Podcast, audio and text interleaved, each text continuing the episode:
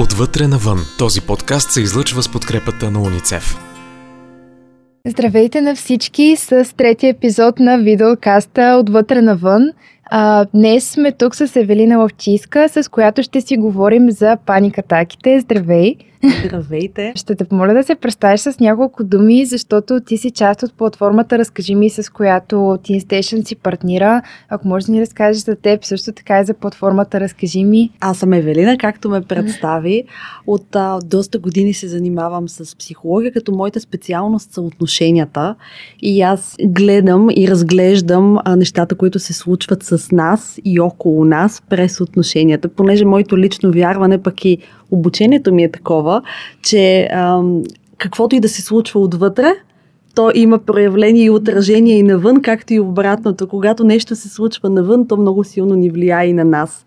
И включително и паникатаките. А, ги разглеждам през този контекст. А, и така, с, а, като част от Разкажи ми съм, а, може би, няколко месеца, година, не съм сигурна колко станаха вече, но много ми допадна съвсем случайно, както много неща да. се случват, попаднах в интернет на тази платформа, като нещото, което много ми допадна е, че технологиите са в помощ на психичното здраве и на хора от всякакви възрасти.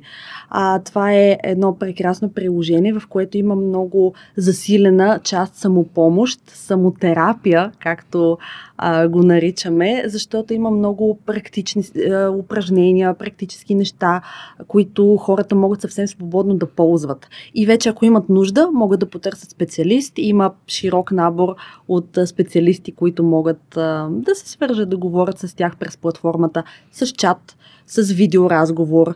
А, биха могли да зададат своите въпроси, ако имат такива включително. Не е задължително да бъде регулярна среща, а може да бъде и еднократно включително.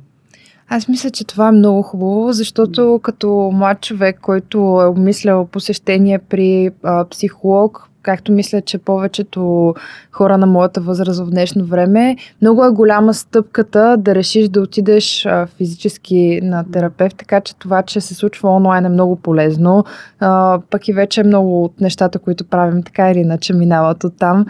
Така че мисля, че това е много добър вариант за моите хора да потърсят, пък и не само за моите хора. А, мисля, че е доста по-лесно да направиш тази стъпка онлайн, отколкото да направиш нещо, да, такава стъпка.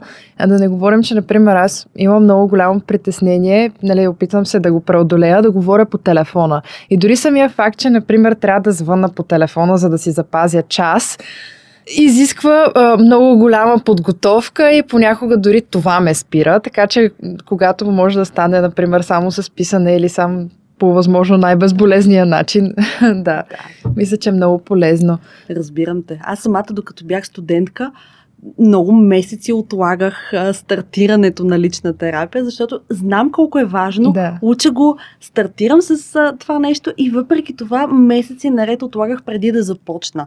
А после смених няколко терапевта, няколко формата, докато открия моя човек. Да.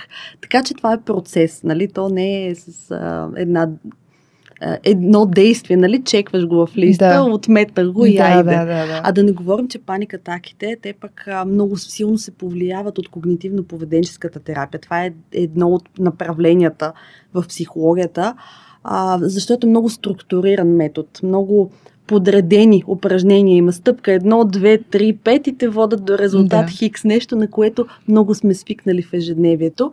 И този тип терапия а, е в основата точно на тези упражнения за самоподготовка и всеки един човек може да си изтегли приложението безплатно, да си направи профил и вече да стартира и да опита сам някои да. от нещата да види дали ще му помогнат е много хубаво. И като започнахме темата за паникатаките, аз може би исках да започна с, а, личн, с лична история или разказ за това какъв е моят опит с паникатаките.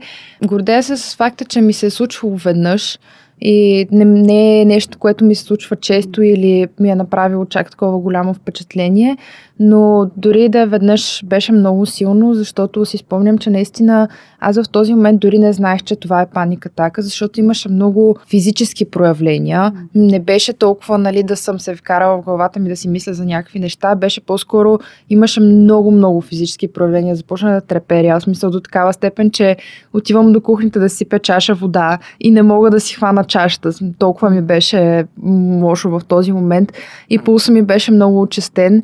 И аз си мислех, че, а, мислех си, че нещо съвсем различно, дори не осъзнавах, че може да е вид паника така, точно защото не го свързвах с някаква тревожност, нямаше нещо специфично, което в този момент да си мисля, че ми е повлияло по някакъв начин, за да изпадна в такова състояние. И след като се успокоих след време, нали, като прочетох в интернет, разбира се, за симптомите и се оказа, че е било точно това. И слава богу, тогава това беше преди доста, може би преди 3-4 години. От тогава не мисля, че ми се е случвало да стигам до нещо такова, смисъл до такава паника така, но със сигурност в ежедневието има, когато има такива по-силни емоционални преживявания, също нали, всеки човек се минава през някаква форма. Да, може би да си поговорим за това какви са симптомите, как можем да разберем на първо място, че това, което се случва е някакъв вид паника така. А, ти много добре го каза, че това са в повечето случаи физически усещания. А, много силно търперене, учестен пулс, изпотяване, а, усещане за задух, липса на въздух, а, сякаш а, ще умреш. А, да. Загуба на, а, на, на контрол на тялото под всяка една форма. А, въобще, сякаш не можеш да да дадеш нито една команда на тялото си, да не е подвластно изобщо на някакви волеви а, движения. И, и обикновено в рамките на няколко минути, нали, кулминацията е около 8-та, 10-та минута и до няколко минути след това отшумява 20, понякога 30, понякога, но би следвало да отшумят след това. А, какво можем да направим като м, съвет, когато усетим, че получаваме паника така?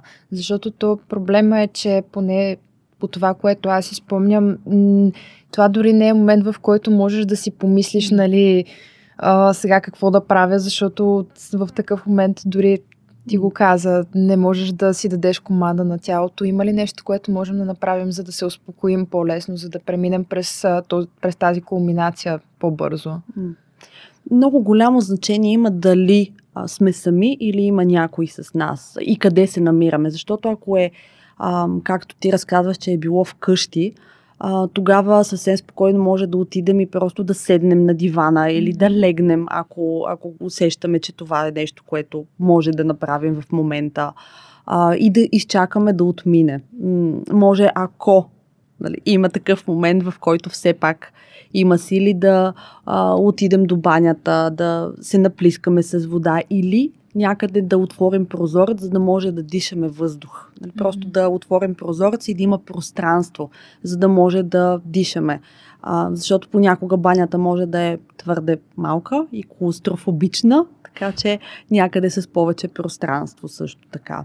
Ако сме навън, а, задължително трябва да излезем на повече пространство, на повече въздух, за да няма допълнително усещане за притискане, за натиск, за тежест ам, много е важно да има къде да седнем, да има къде да се подпрем или нещо да, да не сме, как да кажа, ако сме на улицата, поне на някоя пейка или тротуар включително, просто да седнем. И ако има някой с нас, вече зависи кой какво го успокоява. Би могло да бъде просто да някой да ме хване за ръката, ако това е нали, нещото, което ще ми даде повече сигурност и спокойствие.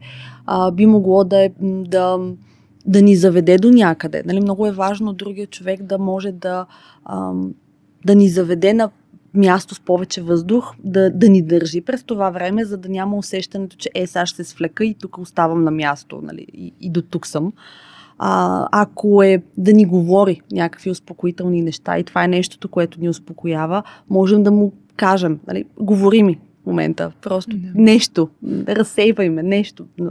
А, ако е, а, да речем, по допир, но, но по-силен допир, нали, този не е достатъчен, да хване, примерно, да, да ни разтърка.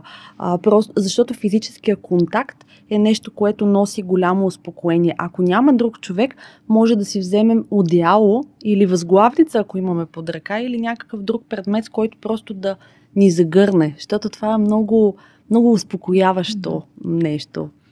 Тоест, ако сме, ако сме в компанията на човек, който получава паника, така по-скоро да се опитаме да го питаме какво ще му помогне, защото може би ако направим нещо, което не е в неговата зона на комфорт, има ли шанс да го влуши или да не помогне? Мисъл, по-скоро да го комуникираме ли с него или да правим каквото нали, смятаме за правилно в тази ситуация? Може най-добрият начин е да попитаме. Но ако не получим отговор, може да кажем какво намерение имаме. Нали, ще те пипна сега по раменете, yeah. а, нали, или а, добре ли е, ако те държа за ръката, а, добре ли е да ти говоря а, някакви да. неща, искаш ли да те разсея, добре ли ще ти бъде да те разсея, нали, или дай да опитаме да те разсея и тогава може човек просто да кимне. Да, да, да, да. Няма нужда. Просто да, са, да, да се обяснява сега, искам да, да направиш. Да, да, просто може да кимне, така че можем да му дадем предложение, защото в да, този момент... кратки въпроси. Да, да, човека може да не е способен изобщо да си каже. Да. А от какво може да са породени, от какво най-често са породени тези паникатаки, защото както можем да сме навън и да получим такава вкъщи, какви най-често са а, дразнителите, причините за, за това? Това е един голям въпрос. и обикновено за различните хора причините са различни и те не са толкова видими, тъй като паникатаката се появява неочаквано.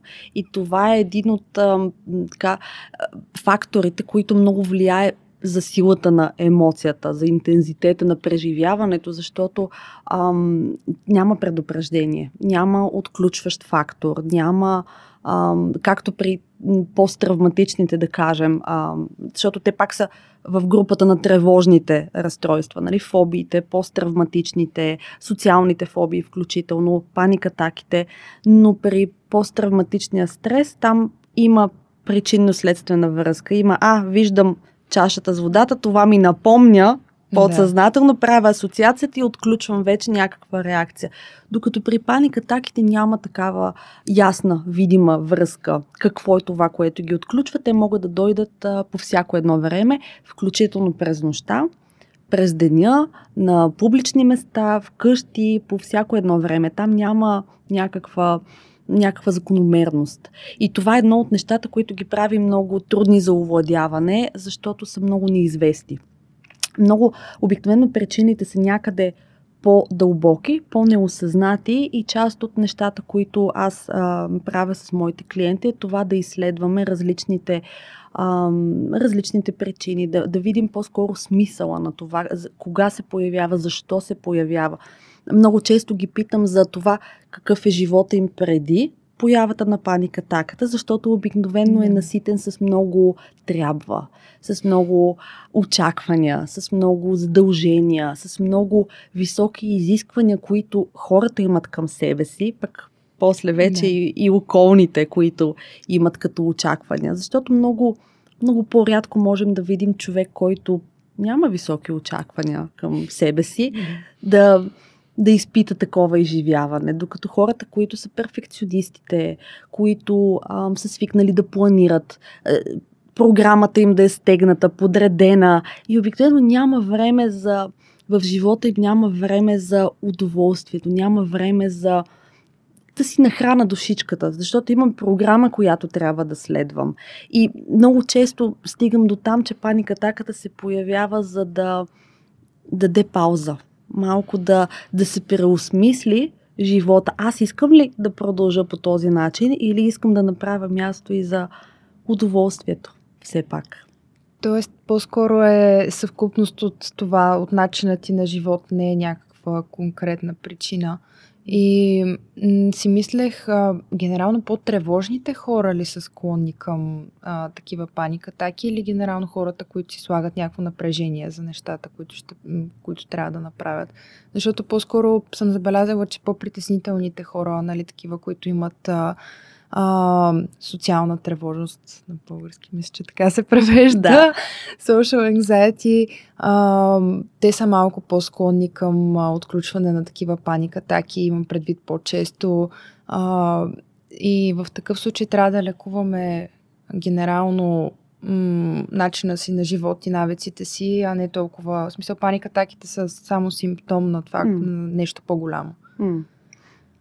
Не съм сигурна къде разделяш Ами тревожните хора чудя, с хората, да. които... Ами, защото Да. си представям тревожните по-скоро като хора, които ам, нали, то можеш да се притесняваш, но в същото време да не правиш, да не правиш нищо, т.е. да не си такъв перфекционист, защото даже по-често, според мен, тревожните хора се притесняват без да има някакво реално действие за това нещо. В смисъл, притесняват се, например, за някаква оценка, но в същото време не правят нещо, нали, за да, а, за да изкарат по-добра оценка, да кажем. Ами по-скоро е свързано само с притеснението, а не толкова самото действие, защото и аз, например, като съм се вкарала в а, такъв момент, нали, в който просто се притеснявам, от това чувство на притеснение аз чувствам толкова задушена, че не мога да действам. Като парализа е това притеснение, поне при мен. И затова се опитвам да направя такова разграничение на, а, притес... на тревожни хора и на хора, които М. нали, действат и правят прекалено много неща и от това има породен стреса. Тревожността може да има различни проявления. Едното е блокаж. Не мога да направя нищо, не искам да направя нищо или знам, че целта е твърде недостижима. И аз, Да. каквото и да опитам, няма да се справя. За какво да опитвам тогава изобщо? Другото проявление може да бъде, ами, аз знам, че хората очакват от мен да имам високи оценки, да се справям добре в училище, да имам много приятели, да съм най-готината в социалните мрежи, да си правя хубави снимки. А, нали, и ако другите го очакват, аз трябва. Трябва. И, и правя всичко възможно, за да поддържам това очакване и тази версия за себе си, това възприятие, че това съм аз. Все пак, унази, която се справя, унази, която знае какво иска, унази, която преследва целта си, унази, която изпипва най-малкия детайл, унази, която ам, пуска супер готините постове в Инстаграм или ам, събира еди колко си лайка на сторитата. Ам, и ако аз самата имам такова вярване за себе си, ми да, ще го поддържам, защото иначе тревогата, че мога да се проваля, да не се справя, да разочаровам, е твърде голяма и може да бъде много непоносима. Да, разбирам. Тоест, да, те пак са едно и също нещо, но М. с различни проявления. Не го бях мислила така, мисля си, че са абсолютно отделни, отделни типажи хора и отделен проблем, но явно не е така. А всъщност, м- защото пак опираме до това, че в последните години повече се говори за паник атаки. Това на какво се дължи? На факта, че преди това ги е имало, но не е било а, диагностицирано, обособено, не се е знало, че това е паник атака и хората просто не са смятали, че е това. Или в днешно време просто хората има повече неща, за които да се тревожат и това отключва въпросните паник атаки.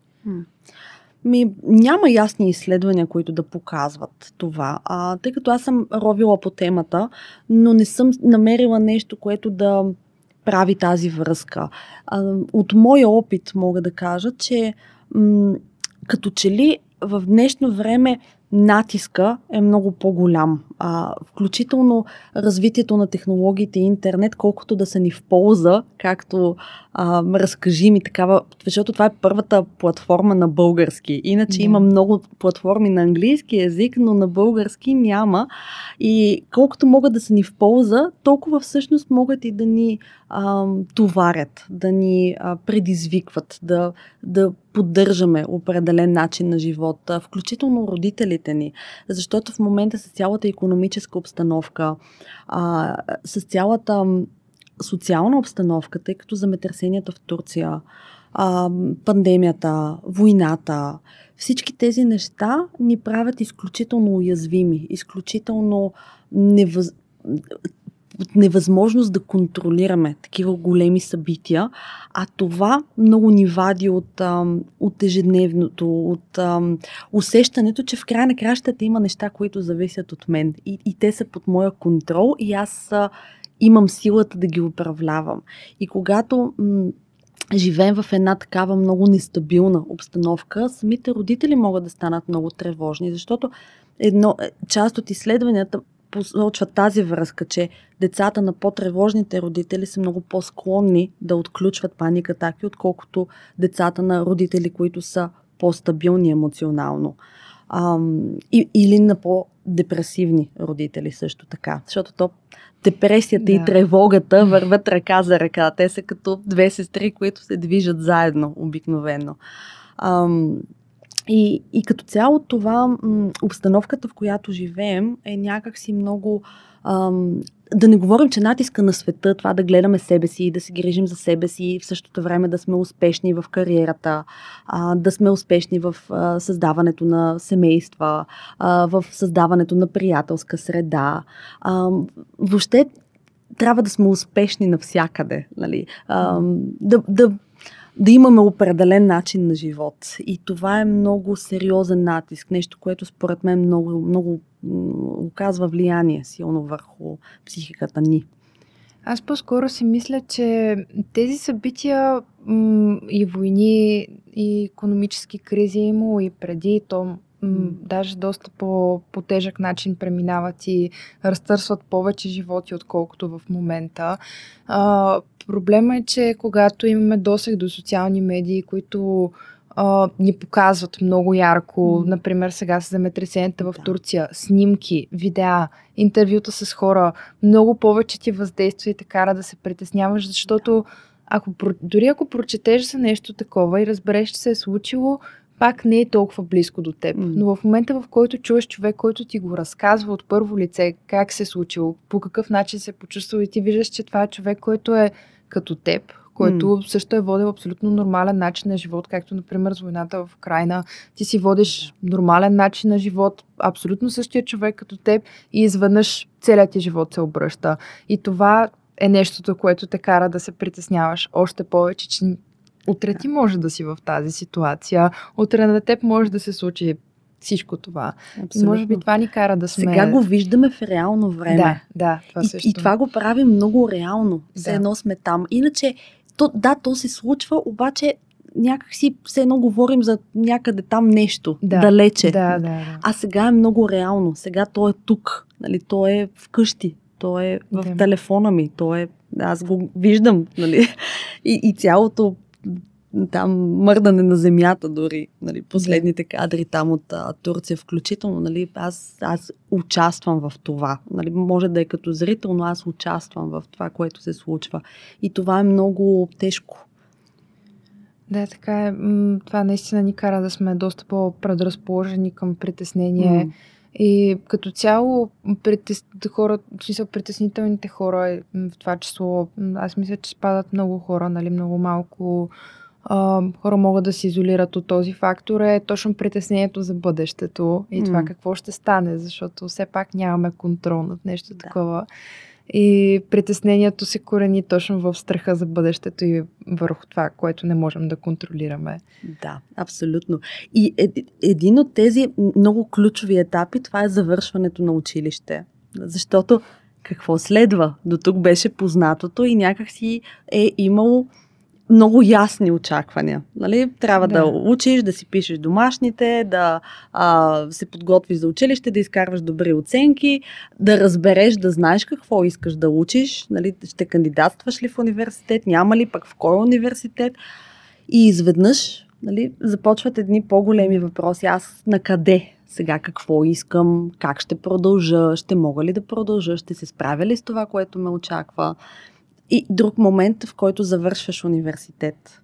Защото тогава е, ами сега, от тук нататък работа, ама каква работа, аз къде ще си намеря работа, ама то как става това изобщо? Аз ще се справя ли?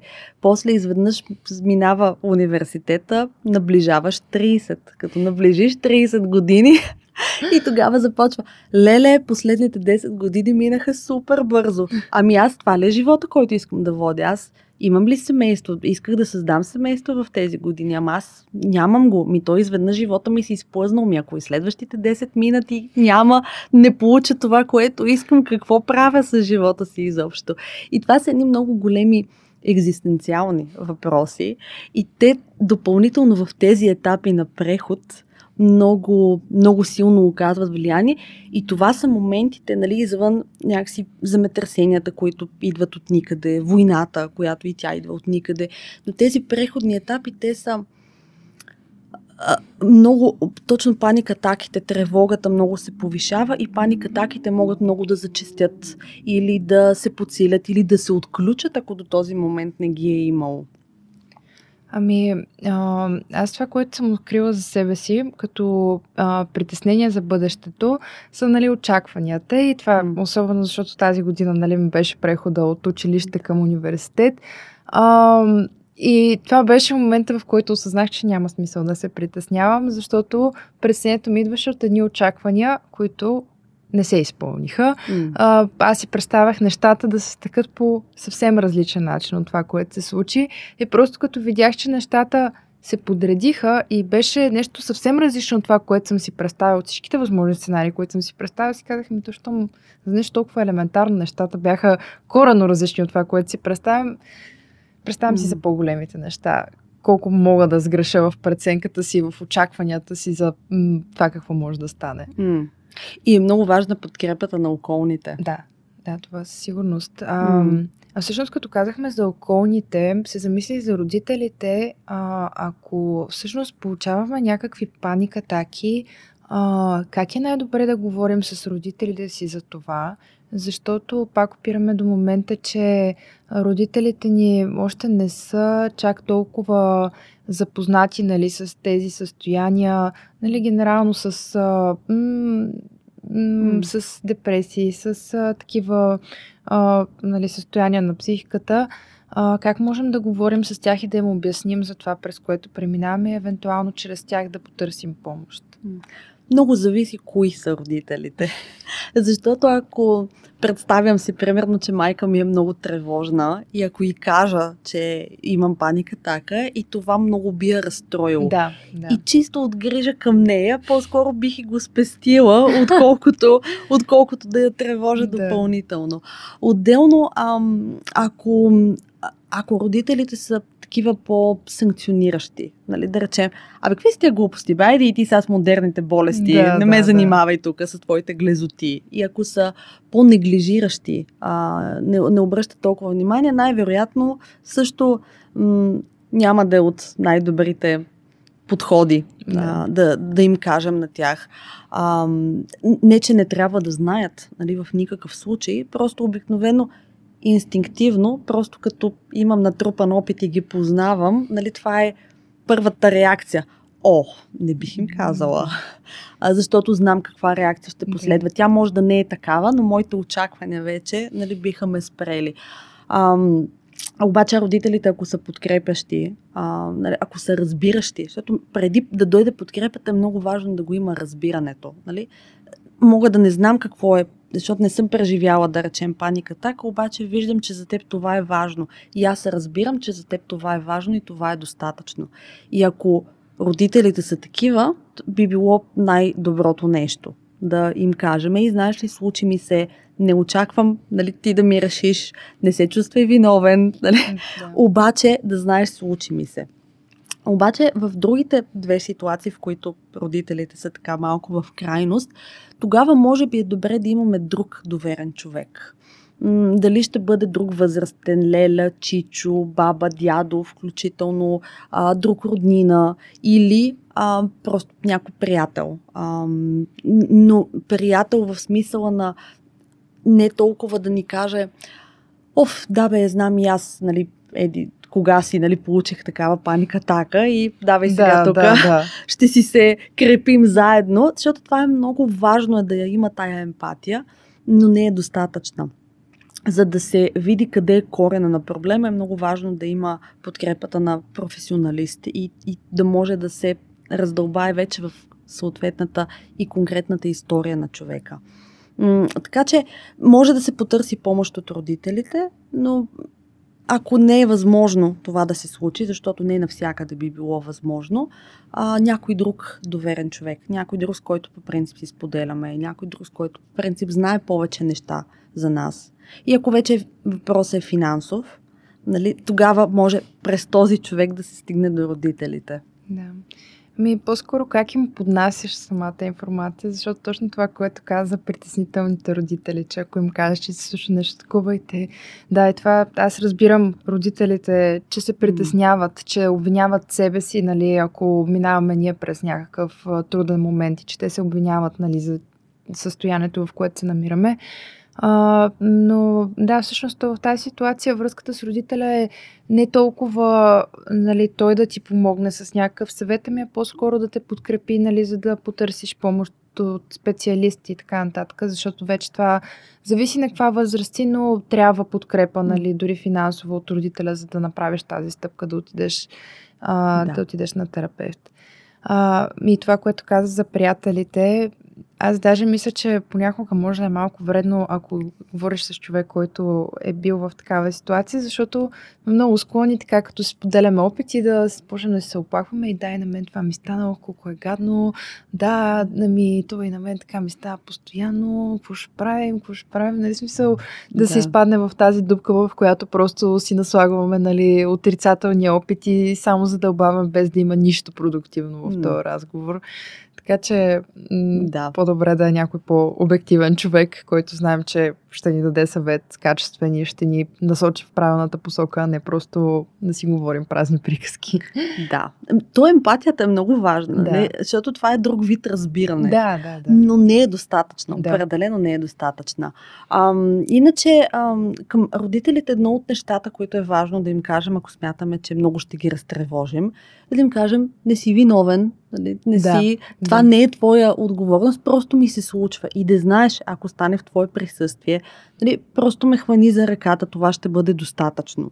А, ако се случи нали, някога, защото не може да се предвиди. Защото много е лесно в тревожността човек да се чувства безпомощен. И, и оттам още по разтревожен и, и то става едно колело. Да, да, да. да.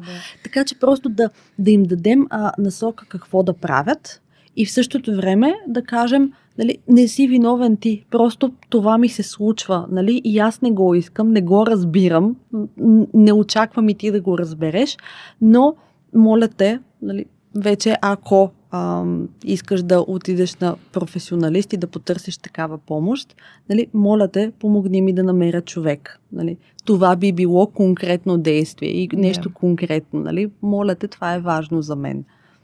Аз винаги това съм го намирала за най-добрия подход в разговори с родители, без значение дали става въпрос за това или за нещо друго. Когато отиваш с конкретна молба, mm. звучи много по-сериозно. Нали, аз поне така си, това вече пак си зависи от родителите. Да. Но наистина така, като отидеш с конкретно, нали, това и това се случва, искам да направим това и това, за това ми трябваше, е със сигурност доста по...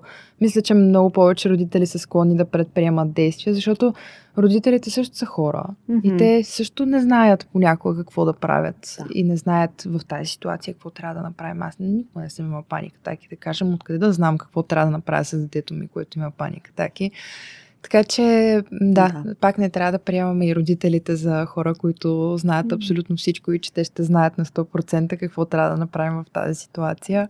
Да. Така че... И понякога да им кажем, нали, не очаквам от теб да ми решиш проблема. Да. Нали, просто искам това. Нали? Да. Е много а, сваля напрежението някакси много бързо, а, защото изяснява кой какво очаква. Нали? Че не, не, не очакваме от тях да, да ни спасат. Да, да ни дадат някакво вълшебно хапче, с което да, да спрат всичките да. проблеми. И другия вариант, ако човек не знае дали иска да отиде изобщо на консултация, дали му трябва терапевтична помощ, може да опита с приложението. Защото аз пак казвам, едно от нещата, които много ме спечелиха, това е, че технологиите в края на кращата всеки има телефон в джоба си. И това е нещо малко, но в същото време а, много бързо сваляш си приложението и а, правиш си профил, защото без профил може да има достъп само до статиите, mm-hmm. но, а, което не е малко, но ако искаш да пробваш упражненията, някои от нещата, просто да видиш как ще ти се отразят, да видиш как ще ти въздействат. Сваляш си го, пробваш няколко неща и, и тогава вече може да си кажеш, бе, всъщност, то да не опитам или не, не, това не е за мен. Нали? Да. Много хубаво. Пак казвам, че аз съм префердетел на такива платформи като цяло неосъвременяването на подобен тип помощ, защото да, пак казвам, това е много голяма стъпка и дори с нещо толкова малко можеш да пробваш и вече след това да задълбаеш повече, ако ти харесва. Да. Така че е много хубаво. А, има ли някакъв друг аспект на паникатаките, който пропускам? Защото пак казвам, че аз нали, не ми случва толкова често и дори не знам нали, какъв, какво може да не сме разгледали като някаква професионална гледна точка, ако се сещаш за нещо допълнително, за което не сме обсъдили. Нещо, което ми хрумва в момента е, че понякога м- извън цялото усещане за безпомощност, за тревога, че не знаеш по кое време ще връхлети. Но другото, което е, а, може би не го споменахме, е, че м- може да се появи чувство за вина че нещо ми има, да, че нещо да. не ми е наред, че нещо съм сбъркана, че нещо полудявам ли какво ми се случва, че и, и, и това усещане, че не съм наред, не съм да. като другите, различна съм. И, и това усещане за, от една страна за не съм вред, нали? а от друга страна изолацията, нали, че аз не мога да да се свържа с другите. Аз вече не съм същата, нали? не мога да имам същите приятели някакси. Това усещане за дистанциране. А, то изолацията е по-крайен вариант, но по-скоро усещането за дистанцията и пропаста, която се появява между мен и останалите хора, нали, това е нещо, което е доста рисково, бих казала. Защото ако продължат паникатаките и, и има такъв епизод, тази дистанция може да се увеличи и наистина да изпаднем в изолация. И това е доста ам, тревожно като тенденция, защото не помага да се справим с паникатаките. Да, то по-скоро ги задълбочава. Чувство да. на вина пак е в спектъра на, на да. притеснението. Да. Как можем да се справим с това чувство за вина, което е, нали, че не съм добре, че м- това, което ми се случва, не е нормално. А, защо, защо ми се случва точно на мен? Какво мога да направя? Не мога да направя нищо. Едно от, ето тук много помага тази приятелската емпатия. Особено на хора, на които им се е случвало. Да, нали, да си кажат, ами не си сам. Да. Много бързо облегчава. Така. А, така че за в това отношение е много важно да, да я има. Да, да. Иначе, по-генерално, чувството за вина е доста коварно чувство и, и е част от, да, колкото по-силна тревогата, обикновено толкова по-често да, вървят си. и по-силно изпитваме чувство за вина. Да, и това е пак процес, бих казала. Едно от нещата е да, да си дадем сметка, нали, извън вината, защото тя се появява обикновено при усещането за несправяне, за провал понякога. Нали? Ето, не успявам да си изпълня графика, не успявам да си изпълня ам, всичките задачи, не успявам да се справям достатъчно добре. Ам, и обикновено тогава нали, се появява. Или ужас, качих снимка, която не се хареса от останалите. Нали, не се справих. И тогава е много важно да знаем, че има едни други неща, в които все пак се справяме.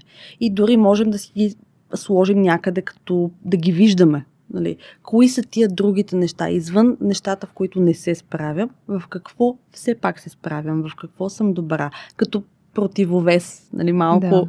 везната, която да балансира, за да може в моментите, в които изпадна в това чувство на вина, защото там склонността е да го виждаме само него и всичко да. останало се изтрива. А можем да си го сложим като колаж, можем да си го сложим като снимка на десктопа или можем да си го сложим някъде на стената, но е хубаво от време на време да го местим, за да може да има дразнението да ни привлича погледа и да му обръщаме внимание. Може да, докато го правим, да питаме и останалите. Това е много хубаво упражнение, аз много го харесвам, да питаме и останалите. Ти в какво мислиш, че съм добра? Кои смяташ, че са моите качества?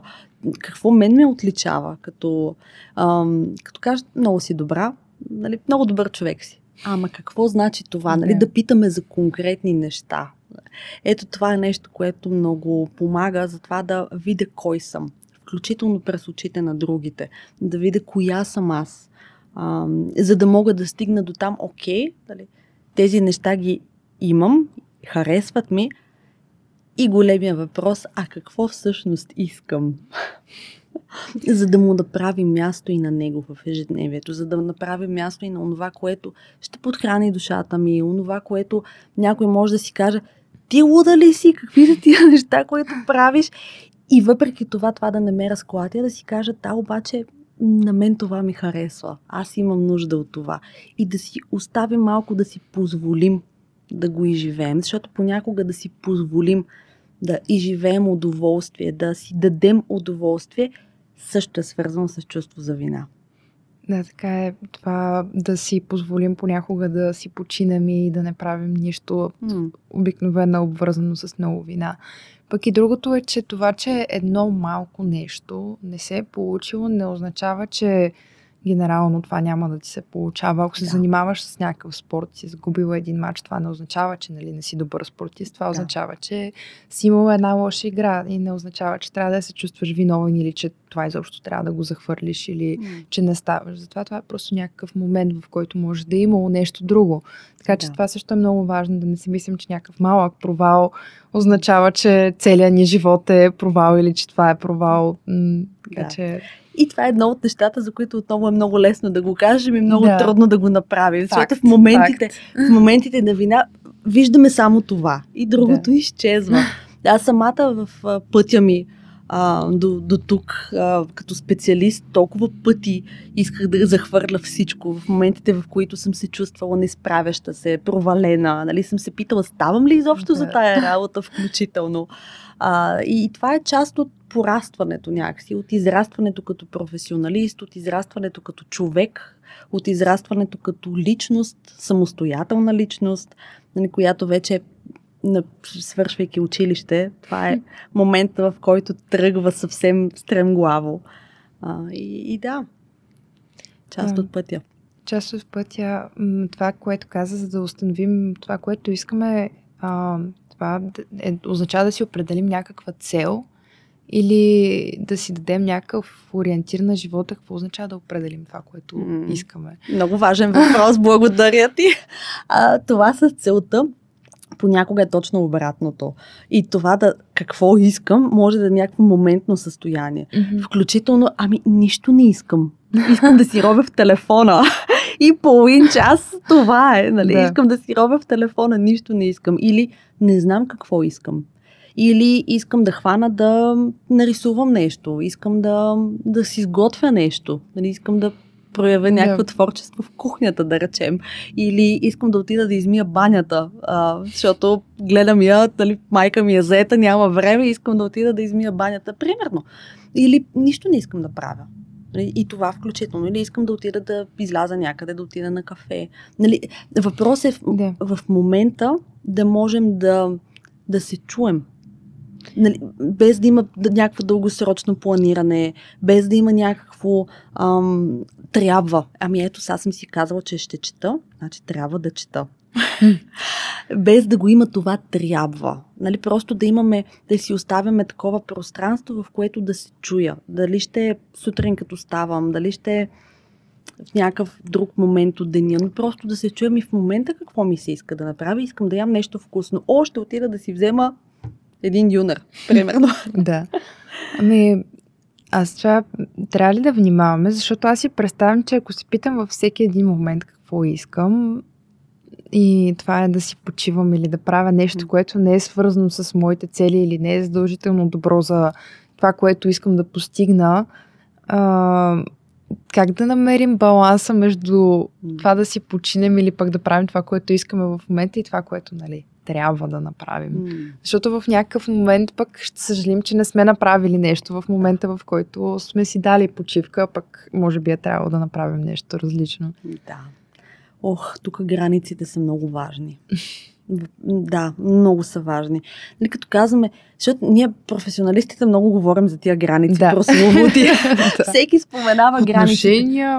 Но са много важни. Да. Да знам, че окей, оставям си половин час и това е моето време. Или еди колко си време, нали? И знам, mm-hmm. че това е моето време.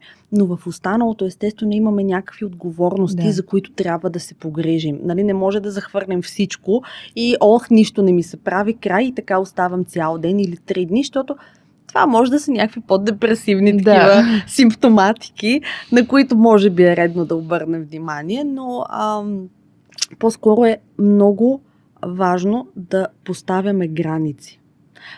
Включително времеви. Нали? Да.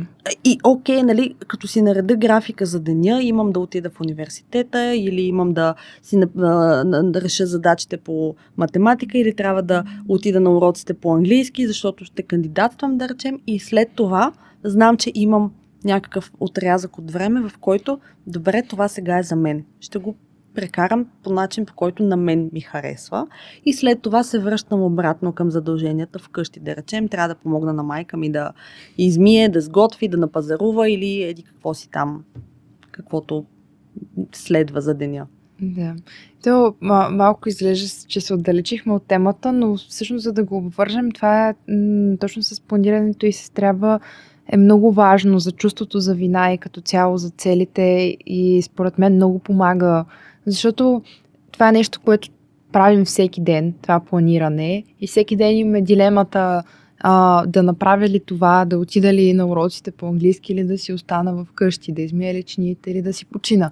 А, тези въпроси изникват постоянно mm. и ако не знаем как да си разпределяме времето или как да се отнасяме към тези отговорности, това води до още повече притеснение, и се завърта отново това колело, за което си говорихме, което води до неизбежно а, проявления физически като паник атаките. Така че м- то няма как да обсъдим всички възможни фактори, но това със сигурност са ежедневни неща, които всеки може да си помисли за тях и да коригира още сега, а, да си зададеш въпроса, кое е добре да направиш в момента, така че да се случат нещата по възможно най-добрия начин за теб. Така че да, аз колкото и много обичам съвети, които може веднага да си го направиш и виждаш веднага резултат. Знам, че не е само това, разбира се, mm. че няма нали, нещо, което да е универсално дългосрочен план за решение на проблема, но малко по малко. Малко по малко, да. Да, важно малко е точно малко. от тези малките въпроси днес какво да направя, днес какво ще направя, така че... Mm. Да, и когато отговор е не знам, защото да. той предизвиква доста силна тревога да. обикновено, но когато отговор е не знам, да си кажа, окей, в момента не знам, така че ще направя това, което да. мога. Нали? Да. А, ако това е, трябва да измия чиниите, ще отида да измия чиниите, защото това е нещо, което мога да направя и за него не се изисква да знам. и, и така Майка да... ми, това като го чуеш, ще го използва срещу мен тихо. да, ами ако това са задълженията, те са доста Знаеш неприятни. Знаеш какво да правиш добре. да. да. Ам, като се замислим за това с новините и с ам, нали, притеснението покрай войната, да кажем, за метърсен, това означава ли, че трябва, ето отново за граници, а, че трябва да се изолираме до някаква степен от тези новини или да не им обръщаме толкова много внимание там, пък къде е границата? Между това да си информиран и да знаеш какво се случва, но в същото време това да не ти а, влияе по такъв силен начин на психиката, защото нали, всеки човек има различен прак, разбира се. Има хора, да. които много по-лесно се стряскат и се притесняват. Дори, например, когато гледат някакъв филм, който изобщо не е базиран на реални събития, това също може много да ги притесни. О, да. Но въпросът е къд, как можем да си намерим по-скоро индивидуално границата, къде нали, да се притесняваме за нещо излишно и кога нали, трябва да сме информирани. Много е важно да развием усещане за самонаб... и умение, по-скоро за самонаблюдение. Понеже този тип реакции, дали ще гледаме филм или клип в социалните медии или в, по телевизията, в новините, някой разказва или директно виждаме картина от случващото да. се, но да, да развием умение за самонаблюдение, понеже това ще ни покаже къде е границата. Ако аз, гледайки такъв клип или да, там а, прочета такава новина, да речем. И ако след това много дълъг период от време това нещо продължавам да го мисля, продължава да ми стои, продължавам да имам такива усещания в тялото, да си усещам мускулите стегнати, да си усещам а, как ми пресъхва устата, да си усещам как а, а, започвам да, да имам много резки движения и много бързи реакции. Нали, някой минава зад мен и аз веднага се обръщам, например, и се стряскам. Нали. Това означава, че тялото ни е в готовност за реакция. Това са този тип а, биологични реакции, да. чисто физиологичните би се бяга или замръзни. Нали? Това означава, че организма ни все още е подготвен за да реагира на опасност. Това означава, че ние все още стоим в усещането за опасност. И ако имаме такива изживявания, това означава, че е добре да се дистанцираме от този тип новини. Но ако ги нямаме или много бързо отшумяват, то тогава, окей, може границата да е малко по-широка. Нали, не е задължително да, да се дистанцираме и да се изолираме. Да, защото като говорихме за новините, звучи като нещо отрицателно, нали, това, че предизвикват много притеснения у хората, но всъщност това, че имаме достъп до такава информация в реално време да.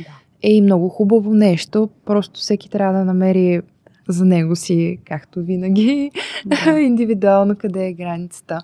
Да. Um, Делата са ни много бърз източник на тази аз точно информация. това ще да кажа. Не се бях замислила за тези малките неща, за стягането, за пресъхването. Не съм обръщала да. внимание как ми реагира тялото на такива информации. Сигурно е нещо, което ще ми е интересно да видя следващия път, като... Може бърз скрининг Нали, е такъв минутен, няколко секунден бърз скрининг на тялото. На мен mm-hmm. ми се е случвало, като направя такъв скрининг и да се усета и просто като си отпусна мускулите, да видя колко голямо движение да. има и се появява в мен, когато си отпускам мускулите и си казвам, леле, аз дори не съм забелязала, че съм толкова да. напрегната. Но този бърз скрининг за деня много ми помага да видя къде съм и веднага да, да променя състоянието. Така че телата са ни много важен източник на информация. Много самодиагностика. Да. Бърза. А, като за финал, понеже вървим към края на разговора, а, искаш да споделиш още нещо като съвет, като м- призив за зрителите, ако искаш дори м- относно темата или като цяло нещо? Много бих се радвала, ако а, зрителите на този подкаст там се припознаят в чувството за вина или в тревогата или в перфекционизма. А, темите, които засегнахме, могат да пробват с, а, да си свалят приложението, да пробват да опитат някои от... А, а, понеже то като си правиш профил, обикновено преди това има някакви въпроси, на които трябва да отговориш, за да може да ти предостави самото приложение, а, алгоритъм да, е такъв, правильно. подходящи за теб да. практики. Така че много бих се радвала, ако пробват нещо и да видят просто, да видят този скрининг да направят, да. за да видят как ще им се отрази. Ами, вече го чухте. Скрининг задължително. Аз съм сигурна, че всеки един от вас е припознал дори малко в нещата, които говорихме днес, защото покрихме много, mm. а, много симптоматика, много фактори, които а, всеки един човек се сблъсква с тях на ежедневно ниво. А, така че да, апелираме ви още веднъж, регистрирайте се в платформата, защото със сигурност може да намерите полезни информация за вас. И също така се абонирайте за нашия канал и съдете подкастите на отвътре навън, защото това също ще помогне много за а, вашето усъвършенстване и за скрининга и за всякакви полезни умения, свързани с психичното здраве. Много благодаря, че бяхте с нас. Благодаря на ви за прекрасната компания и до следващия път. Отвътре навън. Този подкаст се излъчва с подкрепата на уницев.